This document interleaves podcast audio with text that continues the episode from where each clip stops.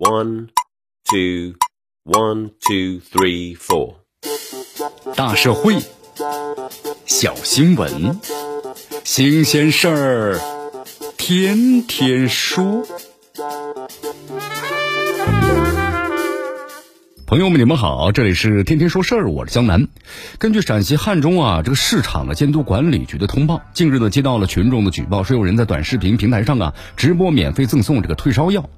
那么随后，执法人员呢就前往这直播的现场，叫停了直播赠药的行为，同时查获用了餐巾纸啊包好的两片呢一包的安乃净药品啊若干包。当事人呢虽然没有从事呢无证销售药品的违法行为，但是呢不具备医药专业知识，在公众平台上免费赠送处方药的行为，其实存在着非常大的安全隐患。所以说，市场监督部门呢对其进行了警示教育。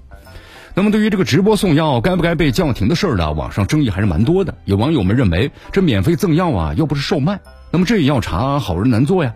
自己掏钱买药，免费发，这善举应该鼓励啊。也有网友认为啊，对于处方药应该是严管，哪怕是送药，否则的话会造成严重的用药安全的问题。其实要看到啊，目前这个新冠病毒呢感染集中爆发，一药难求，成为很多人的现实尴尬。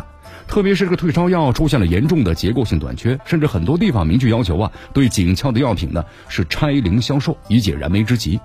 这种特殊的背景之下，我们看到了很多感人的互相赠药的场景。夜间无人值守的药店，对吧？这个橱窗上贴着免费的退烧药。那么这个居民楼大堂里的互助小药箱里头，退烧药让发烧的邻居啊自己去取。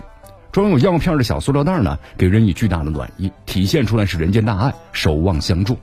但是呢，当这样的民间赠药被置于是医药管理的范畴之下呀，很可能会出现问题。特别是对于那处方药来说，由于送药人本身他是没有啊行医资格或者是专业医疗知识，也不可能对患者进行的诊疗，也无法保证的药品的质量和合法来源。那么更不要说可能会出现的用药的禁忌。所以说，有规矩呢，还要讲究变通啊。那么具体个案呢，咱们要具体的分析。说到底，这民间的互相赠药，只是疫情呢在集中爆发期间应急的举措，其中呢不可避免存在呢不规范的问题。在守住安全底线的前提之下呀，咱们要对民意的善意要温柔以待。那么一刀切禁止民间赠药很方便，职能部门呢就不用承担风险了。但是对于继续用药却买不到药的患者来说，如何解决燃眉之急成了一个问题。此前的这杭州的女孩好心分药给同小区的邻居，结果呢遭到了踹门和当面的侮辱，造成了非常恶劣的影响。那么让人感慨啊，送药有风险呐。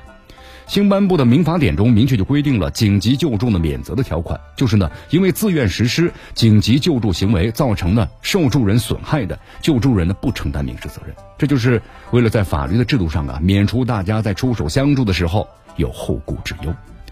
呃，紧急救助免责呀，能不能够适用于目前的民间互相赠药呢？虽然还没有明确的定论，但是大的法律原则是很明确的。国家对于民间的善意互助啊，积极的保驾护航。那么这次有关于市场监督部门对于网络直播送药是予以了叫停，没有呢作为是违法予以处罚，这也体现中了执法当中的温暖。通过网络直播向不特定的公众发放的处方药安乃近，的确呢存在有用药的风险。但是职能部门做的除了能够叫停之处啊，那还是应该呢加强用药的安全宣传，善于引导，呵护呢寒风中的善良，不能让这个热心者感觉啊多一事不如少一事。这里是天天说事儿，我是江南，咱们明天见。